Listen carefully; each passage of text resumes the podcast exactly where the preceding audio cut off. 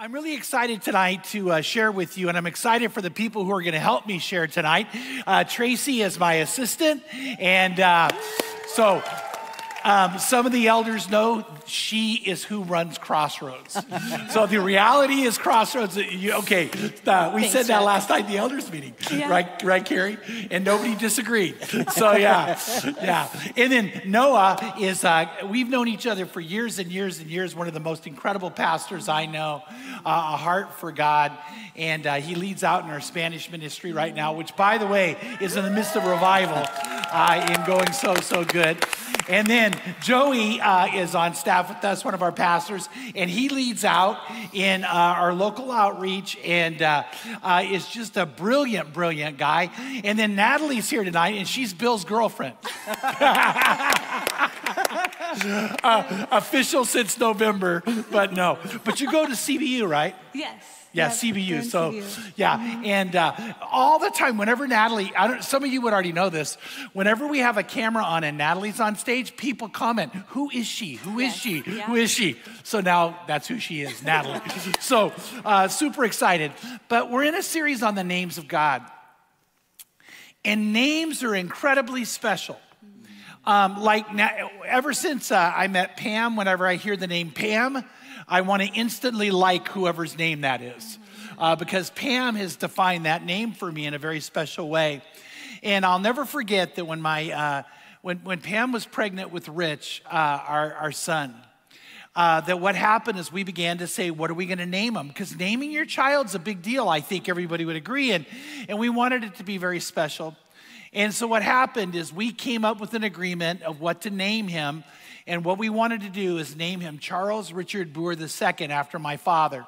Pam and I believe that my dad was one of the most incredible men we've ever met and know. She loved my dad. My dad loved her. And so we wanted to honor him. So we had the big reveal one night. We're sitting at a family dinner. And uh, in this moment, um, we, we let him know we're going to have a boy. And oh my gosh, my mom and dad got so excited. Their first grandchild's going to be a boy. And then my dad said, What are you going to name him? And I looked my dad in the eye and I said, Matthew, which means gift from God. And my dad goes, That's a great name. And he got all excited about it. Now, I was lying. I, I, I just flat out was lying, but didn't feel bad about it at all. And so, what happened is the whole time the days are coming for Rich to be born, he believes his name will be Matthew. I told the nurses what I was doing. And so they got in on it with me. And where normally it would be, you know, a, a little tiny card with the child's name, they, the nurses got a big card with Charles Richard Booher II. But what happened is Pam's uh, labor was um, scary. And Pam and the baby, Rich, almost died. Like they almost died. We almost lost them. I, I won't go into everything, but I called my mom and dad and I said, I don't know if Pam's going to make it. I don't know if, if you're going to have a grandchild. So they're rushing down as fast as they can. They're praying the whole time. In the midst of it, um, Rich is delivered and he's healthy. By the way, Pam ends up going to be okay, but she had a lot of recovery to go through. And so my mom and dad come down. They're so scared. They're so not sure what to do. And, and my dad, I said to my, the first thing was, is Pam okay? Is Pam okay? And I said, yeah. And then I said, Dad, come on. And, and, and we walked over and we stood at the glass next to the nursery. And uh, my dad looked down at his grandson and he just starts to cry. Mm. He's okay, he's okay. And I go, Dad, did you see his name? He, hadn't, he didn't even know the name yet. Mm. And he looked at that big card and he looked at me. And my dad hardly ever cried, but he lost it. Mm. And in that moment, that name became even more special. And uh, there's something about the child's name that is so incredible. Joey, you, uh, you, you've named all three of your children for a special reason. Yeah, yeah, we have three kids uh, River, Everest, and Elowen. And they are all named after the different natural pictures of the Trinity River, the Spirit, Everest, the mountain, which is the Father, and Elowen, which is elm tree, which is the tree with his Jesus.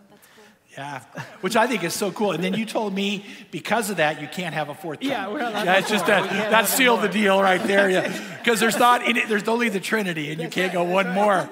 Yeah, we're not polygamous. You know, yeah. Uh, your children, tell your the, your kids' names and why you named them. So we have Selah, our firstborn, Nehemiah and Jaden. Uh, Selah means to pause and reflect. It was a reminder for us to be present when she was born. And Nehemiah is one of my favorite leaders in the Old Testament, and we named him that because we prayed that he'd be a leader. And Jaden's just special. Yeah, oh yeah, yeah, yeah.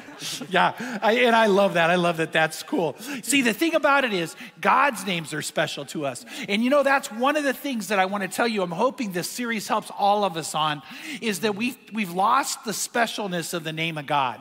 And yet, if you were to read the Bible in Hebrew, if you were to read the Bible in Greek, the name of the Lord becomes incredible and important. And we've shared with you in this series this that God wants you to know his name, but God is actually known uh, he's actually known by 950 names and titles in the Bible. So he reveals all those. Why does he do that? So not only you'll know him, you'll know his character, and you'll know how he interacts with you in your life. And his main name, the name, Yahweh, I am that I am, the ever present one, is used 6,828 times in the New Testament, or in the Old Testament, and uh, not in the New Testament, in the Old Testament. So if you were reading the Hebrew Bible 6,828 times, that name would come, and that name would be important to you. And then what happened is God gave us what we call compound meanings of that name. So we get the name Yahweh, and as Craig taught so well, Craig did such an amazing job, we begin to see uh, the the meaning of that name when it's like Yahweh Jireh or Jehovah Jireh, because Yahweh could be either Jehovah or, or Yahweh. But the idea is that He's the provider at that point. And so God wants you to know He's our provider. And now we get to one of, I think, one of my favorite names of God. And it's, it, tonight, I think a lot of you are going to go, really? But as we go through it, I think you're going to go, no, no, it's an amazing name of God. And it's the name Yahweh Nisai or Yahweh Nisi. It could be either one. And, and I think about this name a lot. I pray this name a lot. I, I think about what it means to us. See, the whole idea of Nisai, the word Nisai, actually means banner. Mm-hmm. It's a big banner. Now, if you were going into battle back in those days, they would have a banner that you marched under. And that banner signified what military group you belonged to and who were your comrades within it. And so the idea is when you saw that banner, it would be like, yes, that's where I belong. That's where I'm supposed to be. And it's not only the idea of belonging, it's the idea of protection. So the word Yahweh Nisi or Yahweh Nisai has the idea is God is my protector. God is my protector. And I love that God gives us that. And then also something else God is the one who gives us victory. So he's our the one we belong to. He's the one who is loyal to us and committed to us, and then he's our protector. And then the other thing about it is is that he's the one who gives us victory. So whenever that banner flew, you knew you were going to be victorious. You knew you were going to win. Uh, it's kind of like you know with the Super Bowl coming. When you see the Rams flag, you know there's a victory coming. Okay, I'm the only one. There you go. All right, got it. Yeah, yeah, yeah. But here's the thing I want you to know. Um, Noah and Joey and I have talked about this with our other pastors. Is we, I think, all share. I'm, I'm, i think I'm right that we all share a common concern, uh, and because of care, because of love, for for people a part of the Crossroads family that aren't living a victorious life. See, we're going to have struggles. We're going to have battles. We're going to have hard times. But God has made you to be more than a what? Conqueror. More than a conqueror.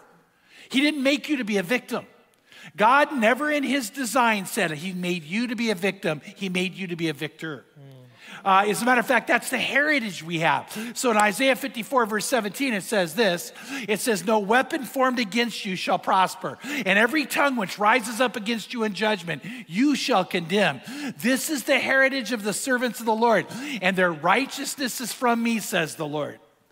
So, so that is your heritage. That's your promise that you're, you're going to rise up. You're going to win. You may go through a hard time. You may face a challenge. But you know what God already promised you?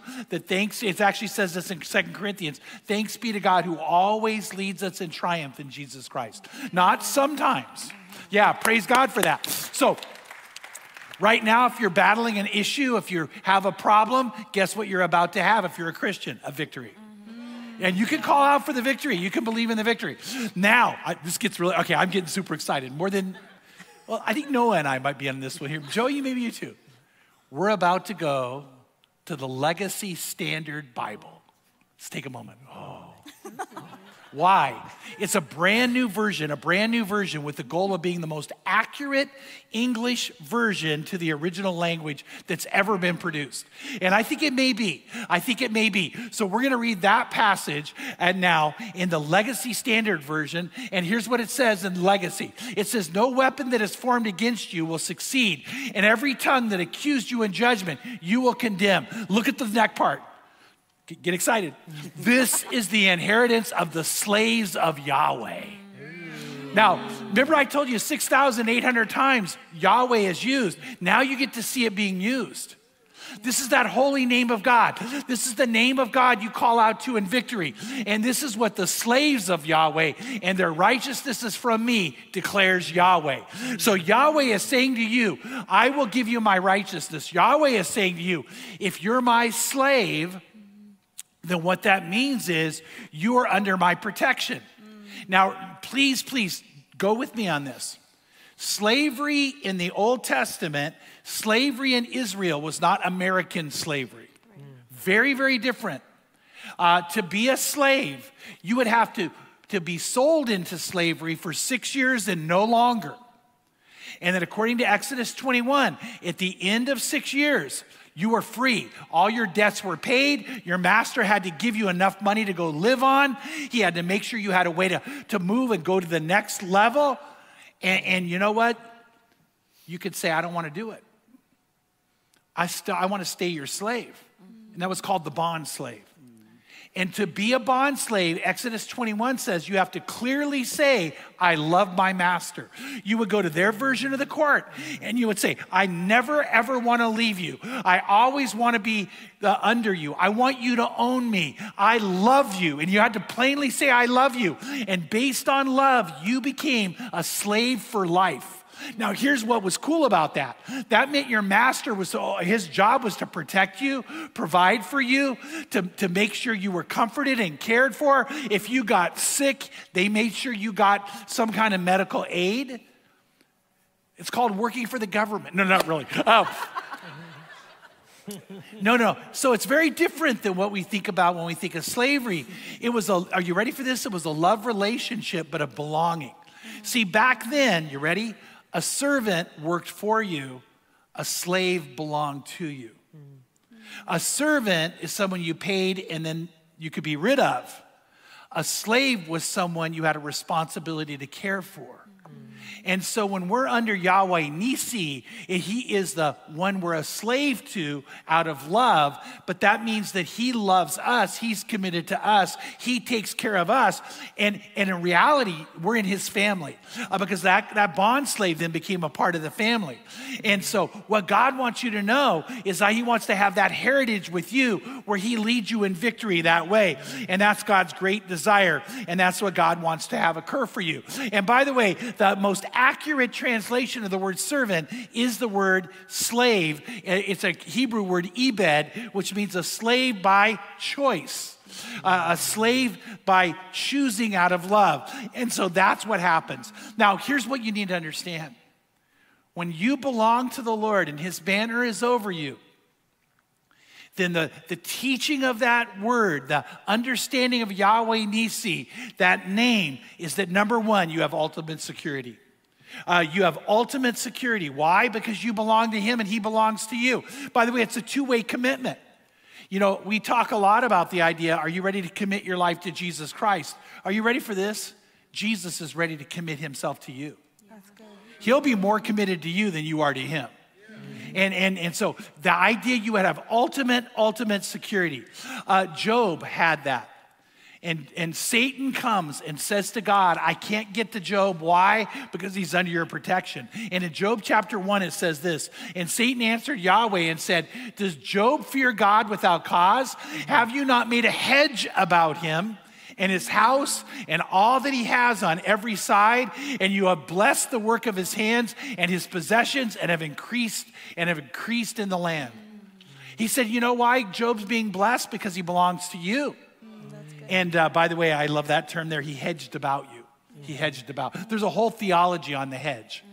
Uh, praying a hedge of protection, uh, which I would love to get into. And Craig, you and I will do that later. And we're going to teach you guys how to pray for a hedge of protection over you, over your family, over your kids, over your friends. Yeah, Dave, you're all excited too. Yeah, and, and we need to be doing that. But God, God, because Job belonged to him, had put a hedge of protection about him. Now, for a time, he's going to remove it, but he'll put it back. But the idea is this that when he's Yahweh Nisi, then what happens is he's the one who brings the hedge of protection to you. He is your protector. Why? Because you belong to him. Well, uh, we were sitting in a, a study session on this. We'll get together and study about it. And Craig brought up the idea. He said, Do you guys understand the thing about these corgi dogs? And I was like, What corgi dogs? And he said, Yeah, the Queen of England owns corgi dogs. So Tracy, being Tracy in the middle of it, starts researching it. And we got blown away by it.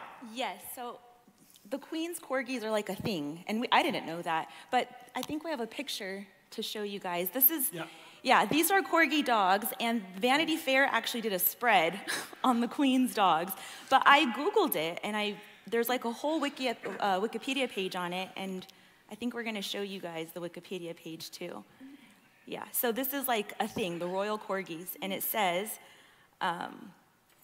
the corgis enjoy a privileged life in Buckingham Palace. They reside in a room developed to their habitation known as the corgi room. They sleep in an elevated wicker basket, and the queen tends to the corgis in the kennel herself. It's like a big deal that the queens do this. And so we're sitting there like, wow, these corgis are living better than most humans. Yeah, yeah. so what blew you and I away is number one, they have their own bed, uh, but it's a special bed that the English taxpayers pay for. And uh, uh, I'm doing a lot of government jokes and no one's laughing. Um, but the other thing about it is they only are fed by the queen. Yeah. So everybody waits on the queen, but who does the queen wait on? Her corgis. You talk about spoiled dogs. By the way, how much do you think those dogs are worth? Well, prior to the Queen of England owning them, I don't know. But the minute they belong to the Queen of England, are you ready? They're priceless. They, they, they're- there's no value. You cannot buy them. You, if someone kidnapped them, you know, you know they would you know, ha- have ransom. Um, where I'm going is, what does it come down to? Who do the dogs belong to? And because they belong to the queen, they're living the best life ever. By the way, because you belong to the king, you should be living the best life ever. And, and that's where the whole idea of Yahweh Nisi comes in. And we begin to see that. One of the places we see this incredibly is in Song of Solomon. Song of Solomon is the story of Solomon, who was the king, uh, uh, uh, the son of David and the king. By the way, the richest king who's ever lived, the wisest man outside of Jesus who ever lived. And what happened is Solomon ends up falling in love with this girl, and they end up moving through their courtship and getting married. And the whole story is told in Song of Solomon. And I want to give you a quick synopsis of it so you can understand where we're going. Uh, the girl we know is this uh, something happened to her father. Either her father died, which is the most likely scenario, or uh, for some reason he left the family. But when he did, he left them with no money whatsoever. And her father never did what he was supposed to do, which is arrange for her marriage. Now, it may be he just died and wasn't able to do it, but it more likely was the family was so poor, nobody wanted to marry her because there would not be a dowry involved. And so, you know, back then it was a financial arrangement as much as a, a marital arrangement. And so this girl has brothers, and she's the only daughter, and she grows up with no one making sure she would find the right man one day to marry. And then her brothers do something horrible. They make her start working the vineyard. No woman worked the vineyard back then. And as she began to work the vineyard, she was isolated. There was, and, and she was in a place she would never, ever have a hope to meet a guy who would marry her. On top of that, the sun was damaging her because back then, having tan skin would make you less attractive. And of course, the hard work in the vineyard would make her hands rough and make every, so she's losing her looks. She's in a place of isolation. She had to feel incredibly alone. She said her brothers are being mean to her. There's some form of abuse going on. And then one day, Solomon rides into that vineyard. He happened to own it. And he lays eyes on her, and in that moment, he falls in love with her. By the way, that's a love at first sight moment. He sees her, and he's like, She's the most beautiful thing I've ever seen. And so he gets to know her. And, and there's this girl who thought she had no hope of ever meeting the right guy who gets invited to Solomon's palace. But when she gets to the palace, the other women see her as a threat because Solomon loves her. They see her as a threat, and they also can't understand why someone who looked like her would ever be invited there. And they begin to attack her. And they actually come up with a plot to try to get her to embarrass herself so that she'll get kicked out. And Solomon finds out about it. And what happens is he makes it known that she's the girl he loves. He makes it known that she's his and no one's to mess with her. And then she makes this incredible statement. And I, I, Natalie, I've asked you to read it for us. Uh, look what it says right here. I am dark but beautiful, a woman of Jerusalem, dark as the tents of Kedar, dark as the curtains of Solomon's tents. Don't stare at me because I am dark. The sun has darkened my skin. My brothers were angry with me. They forced me to care for their vineyards, so I couldn't care for myself, my own vineyard. So in that moment, she says to him, Why are you guys doing that to me? Why are you staring at me that way? Why are you isolating me? Why are you attacking me? By the way, will, will women do that to other women? Oh, yeah. Will girls do that to other girls? Yep. Yeah. And so there's no doubt that's what was going on. So then Solomon makes the statement, She's mine, she's mine. But notice how she terms that statement. And it's in the next verse. Watch this. He has brought me to his banquet hall, and his banner over me is love. Did you catch the idea? This is Nisai. The banner over me is love. It's like what happened is she walked into the banquet hall, and there's this big sign that says, Solomon loves the Shulamite. That's what she was mm. called. Solomon loves you. It's kind of like if you were to walk into maybe our, our fellowship hall or our packing house, and there's this big sign that says, Bill loves Natalie. Oh That'd be happy. That'd be fun. that would be kind of cool, huh? Yeah, yeah, it, yeah, because you would want Bill to proclaim his love to you that way, Yeah. right? Yeah, and he's very sweet and tells me all the time. So I'm grateful that he's just so humble and sweet and tells me that. Yeah, see, I love that too. Yeah, if you haven't caught it and you're online, this church loves love. We love love. But but here's the thing I think that, you know, you guys are still early in your relationship, but there's this feeling of belonging that makes you feel different, right? Yeah, it is. It's really special. Like um, I was sharing with you earlier, but even well, Bill has been praying for his future wife for a while, and so I've been praying for my future husband. And for six months before we actually started dating, he prayed for me every day for an hour. And his prayer was that the Lord would either change my heart to love him or to change his heart. Um, and I thought that was so beautiful and so intentional. And even now in our relationship has just brought so much um, peace of like, he has chosen me and I've chosen him.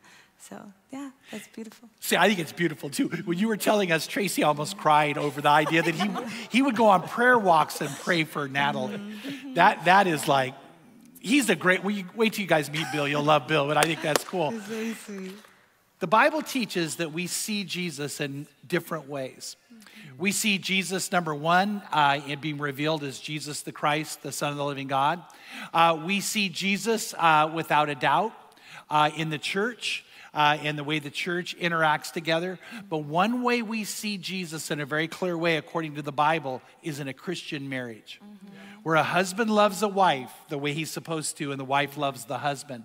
It's a way of shining out. We also see Jesus uh, through the creation he made. But I want to go to this. See, when you guys have that kind of relationship, it's a picture. It's supposed to be a picture of Jesus in the church and the way we are in love with Jesus and the way Jesus is in love with us, and the way that the church is protected by Jesus, his bride. See, the idea that he is the, the, the Jehovah Nisai, the Yahweh Nisai, the one who watches over, is how and what it's supposed to be. Um, and, and so I, I know this for you, you know, we all love you, and if Bill doesn't treat you right, then he's in trouble, you know.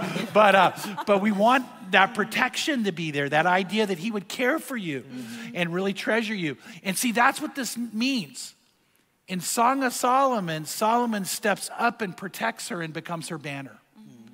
And it's like he shines the banner over her and says, You know what, in this moment, you need to know don't mess with her ever again. And you know what happens in Song of Solomon? All the girls change their tune. Now they begin to help her. Now they begin to do whatever they can for her. Now they begin to sing her praises. Why? Because Solomon makes her special. Please don't miss where I'm going. When he's Yahweh Nisi, Yahweh Nisai, he's the one who makes you feel special. Mm-hmm. You're in a world that does everything it can for most of us to not make us feel special. Yeah. But you know what the Lord does? He wants you to know you're special to Him by name, by choice, by commitment. Remember, he's more committed to you than even you are to him. And he wants you to be aware of that and know that. And he wants it for you. So when you have Yahweh Nisai, in a relationship with God is Yahweh Nisai, you have ultimate security, but you also have something else. You have ultimate victory. We started with that. The Lord wants you not only to have ultimate security that you're special, you're cared for, you're loved, uh, uh, he, you have a belonging with him. He wants you to know the ultimate victory that comes with that. Uh, and that's where the name is actually used the most clearly. What happened is the children of Israel came to a place called Rephidim. And when they came to Rephidim, they, they were so thirsty, they thought they would die and there was no water there. They were traveling through this desert wilderness with no water, no water, no water. And they finally get to Rephidim and they can't go any further. And it's a parched land with no water whatsoever. And then God tells Moses to do a miracle. He said, Take the rod, take the rod of God and go and strike the rock. And he does. And water flows out, and a parched land becomes an oasis. By the way, it's worth doing a pause here, a, a parentheses moment if you're feeling kind of like your life is dry, like you're withering, like you can't make it, God will turn that into a time of being an oasis for you. And God wants you to know He can do that for you and will do that for you. And He'll be your provider that way. So, what happens is the water flows, the land becomes amazing. And then the, the children of Amalek hear about it and they decide they're going to go kill the Israelites to take the water. Uh, so all of a sudden they have an enemy who, who's out for them, who's gunning for them, who wants to get to them. And the Amalekites, by the way, are the children of Amalek, were descendants of Esau. Remember, there's a prophecy that Esau and Jacob's children would always battle each other. And now the Amalekites are going to be fulfilling that as they come to try to rob them of the water and take their land and even take their lives. And then all of a sudden it happens. Moses reaches out to a young guy who no one had ever heard of. His name was Joshua. It's the first time he's ever mentioned in all the Bible. Uh, and, and Moses appoints this young guy to be the leader of the army that's going to fight the Amalekites and bring the victory. And they go into battle. And when they go into battle, they're not winning. When they go into battle, they're being taken. The Amalekites are way too strong. But Moses goes up onto the mountain and raises his hands in the air. And the minute his hands go up, they begin to have the victory. And he stands there over them with his hands of blessing and protection stretched out. But just like what happened to Tyler, the hands began to drop. Now, here's the thing that goes as soon as Moses' hands go down, the Israelites start to lose the battle against the Amalekites, which means, by the way, people are dying. Aren't you glad tonight that if you dropped your hands, people didn't start dying all around the room? That'd be a pretty, yeah. It'd be, be big YouTube story. But anyway, um, so what happens is Aaron and a man named Hur, H U R, go and start to hold his hands into the air. But that gets too hard for them too. So eventually they move a rock underneath and he sits down and they hold his hands because as long as his hands were in the air, as long as his hands were in a place like that, what happened in that moment is that they would continue to win the battle. And this would become their Yahweh Nisi moment, their Yahweh Nisai moment. And uh, look what it says in Exodus chapter 17. So Joshua overwhelmed Amalek and his people with the edge of the sword. Then Yahweh said to Moses, Write this in a book as a memorial and recite it to Joshua, in, in, recite it in Joshua's hearing. Notice God's pointing Joshua out in a special way that I will utterly blot out the memory of Amalek from under heaven. And then it goes on to say this. And Moses built an altar and named it Yahweh is my banner, or Yahweh Nisai, or Yahweh Nisi. And he said, Because he has sworn with a hand upon the throne of Yah, Yahweh will have war against Amalek from generation to generation. In other words, what that's saying, God will fight the battle for you. God will take on the enemy for you. God will be the banner you come under. See, if right now you were in the army and you were being attacked, attacked, attacked, and you looked out and saw the banner of the command of the group you belong to coming towards you, you would know help is coming. And if it was a group that had never lost, you would know you're about to be protected. You're about to have victory. And that's why when you and I pray, and you're in a time where you're thinking, Lord, I don't know how if I can make it. People are against me. I'm not sure what to do. You could say, Be Yahweh Nisai. Be Yahweh Nissi for me. When you're sitting and looking at financial problems, you're not sure how to, how to step out. And say, Lord, be Yahweh Nisai. Put me under your banner. Uh, when you're feeling like people don't care about you, people don't see you, that you don't have belonging, you actually call in the name of Yahweh Nissi or Yahweh Nisai and say, I want you, I want you, I want you to be my banner. And we need that. But don't miss this. Yahweh would not be their banner if there wasn't community going on. Now, don't, you got to follow me here. Moses only brought the victory when there were other people with him so he could hold his hands in the air. In other words, he couldn't do it on his own. And God on purpose was calling out this I, I can intercede, but I want to do it as you gather together. Uh, Noah and, and Joey have been with me through some pretty tough times. And uh, these two guys, they, they held up my hands. Mm-hmm. There was a time here at Crossroads that was really tough. Yeah. And uh, I could count on them for that. And, and you guys, without going into all the details, know that. And, you know, one of the things I wonder, Noah, is why, why did you stay with us? Why did you stick with me through it? I think that um, in the midst of you, you, talked about the, the banner right? And i think that when people were at war and they, they were confused and lost a sense of direction that banner was a focal point. And i think that in those moments the lord was at for me to keep my head above everything else that was going on because we needed supernatural power in that moment yeah. you know to um, to be able to uh, really help us overcome. And i believed in your leadership and i knew that, that were, there was a, an attack from the enemy you know, and Satan tried to creep in, and the Lord was our banner during that time. Yeah, you know. Yeah, and uh, you know, I, have always treasured the fact that, um, just so you know, there were people texting Noah and trying to meet with Noah and talking to Noah, trying to recruit him away um, from Crossroads, but also to get Noah to turn on me. And uh, you know what I always knew? I always knew Noah had my back. And I always knew he'd hold my hands up. And I always knew he'd be there for me in those moments. And man, that kind of brotherhood and friendship is why I think I can call it to Yahweh Nisai because I have someone like you or Joey who will be there with me in those kind of times. And, and see, we all need to be together like that. Uh, we need to be that way. By the way, I hope you, I didn't set him up. I didn't, so be totally honest. Do you feel like I'm holding your arms up sometimes too? 100%. Yeah. yeah. Yeah, good. So you can get a raise. But anyway, no, I'm kidding. No. No, I Noah has been stellar in the ministry he does here. But I hope he would know that I always have his back. And Joey, I hope you know I always have your back. And and um, by the way, I'll tell you someone who holds my arms up constantly is Tracy. Uh, there's so many times uh, things have gotten in this this last two years it got really hard. And you know what is and truthfully behind the scenes how many times she's she's rescued me out of situations or or, or, looked me in the eye and said, Do you really want to do that? Or a couple times, Do you really want to say that? Because you don't want to say that. but, but you know why? Because I, I knew she would, she would be there too in that moment. And, and where I'm going there, you might, might see why. See, you're not going to have the victory unless you have other people in your life to help hold up your hands. And we want to be a church that does that. By the way, all you who are online, we want to be a church that does that with you. That's why it's so important that you say, I'm going to get involved. I'm going to be committed. I, am going to, I'm going to get to know people and, and, and I'm going to share that way. Because even in this moment where he was declared Yahweh Nisai, it was in the midst of community. Mm. Moses had Joshua, Joshua had Moses, Moses had Aaron and Hur. And, and you know what? The victory came because God said, I'm going to shine on that together.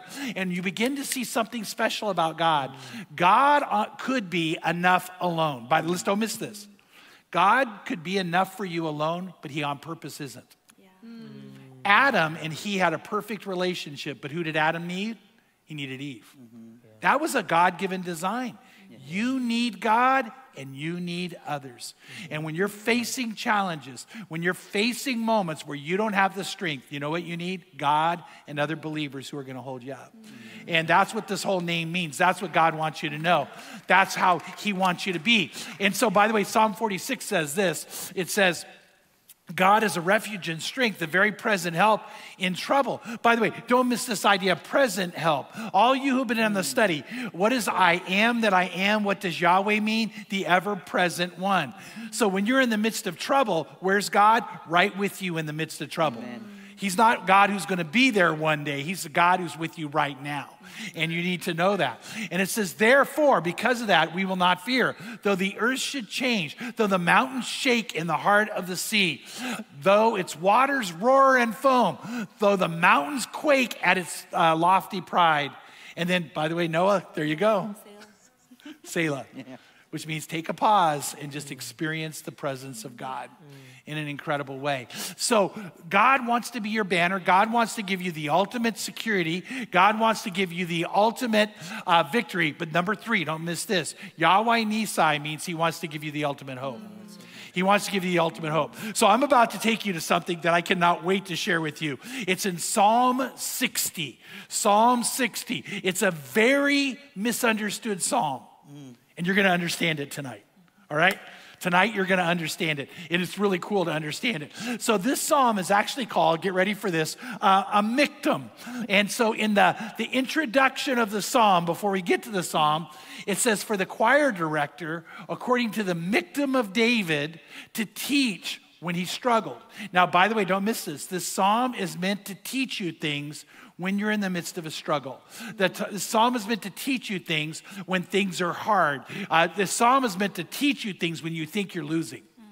Because what happened is this psalm was written when Aram Naharaim and when Aram Zobah and Joab returned and smote 12,000 of, uh, of Edom in the valley of Salt.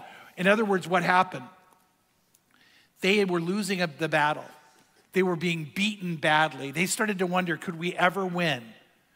They thought about the time of Joshua. They thought about Moses' hands in the air, but they're not seeing the tide turn in their favor.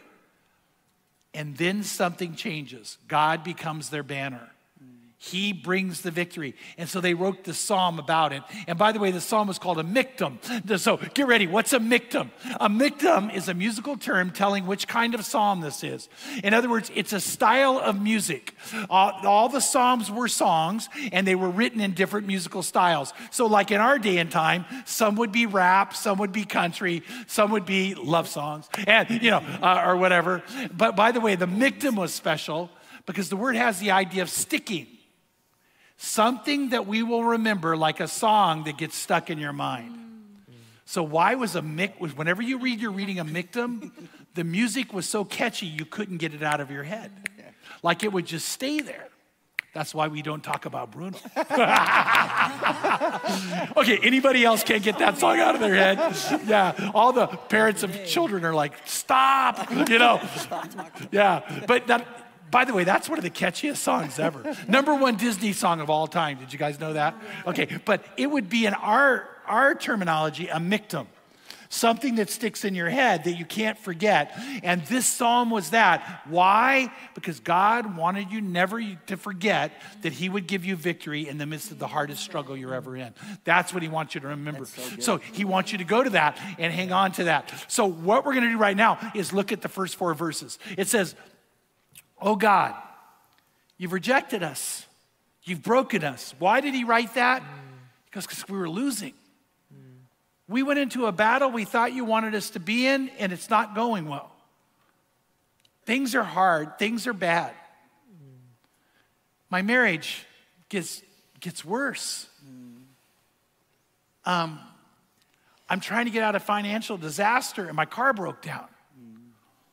Um, I just had my kids give me the worst news I could ever hear from them.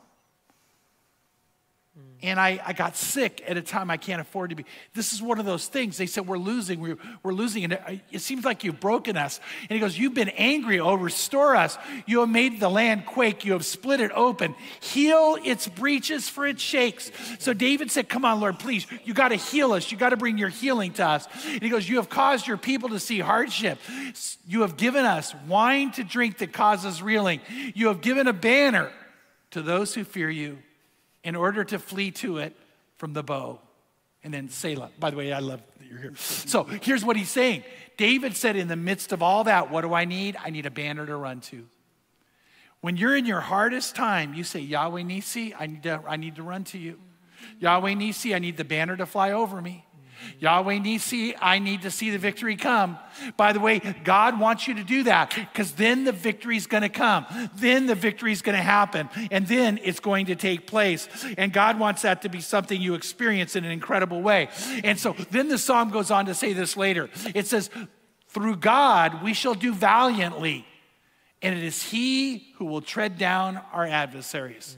So, what he said is this He said, I know that in the midst of this incredibly hard time, I know in the incredible difficult time, what's going to occur is God is going to bring the victory.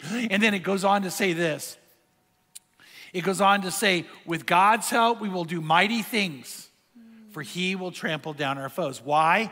Because he, you're under his banner. It's a banner of belonging, it's a banner of protection, it's a place of ultimate security, a place of ultimate victory, and a place of ultimate hope. I know it to be true. I know it to be true that God is the one who causes all things to work together for good for those who love Him. Amen. I, by the way, here's the, the fun thing of being my age I'm the old guy in the room, okay? Get ready for lessons from an old man. I have never seen God fail when it came to that. Come on. Yeah, and I, I've lived a while, you guys. He has stayed faithful, he has been faithful, and he always brings the victory. And uh, I think you guys who work with me would agree. By the way, Noah, even and Joey, in those tough times, I still believe the victory was coming. Amen. Right? And, and we, and by the way, we're, we're in the victory right now. Yeah.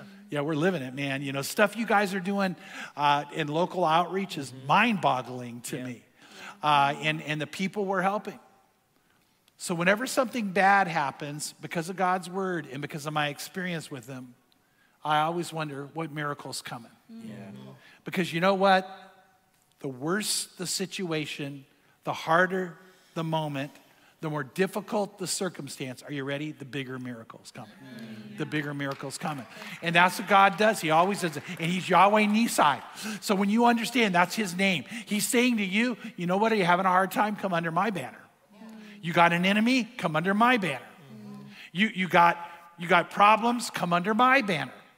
And you know what? You're going to do just what Psalm 60 said. You're going to do valiantly. So when you read Psalm 60, here's what I don't want you to forget. They had just come off one of the worst defeats ever, and they believed ahead of time in a victory would come and be theirs. And guess what it was? They ended up winning. Because you're ready, as a Christian, you'll never lose. Come on. You will never lose.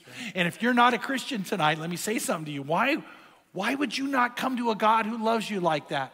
Who wants to commit himself to you, who wants to be loyal to you, who wants to be the victor for you, who wants to fight for you. Why not come to him? Some of you right now are in a time of hurting and pain. Come to the one who's going to bring a victory to you. Some of you right now are in a time of, of despair. Come to the one who's the only answer in reality to that despair. Some of you right now are in the midst of a, a time in your life where you're feeling empty or unsure. Do you know what? No, God is our rock, meaning he's, he's the one you could be firm with and firm on. Come be with Him.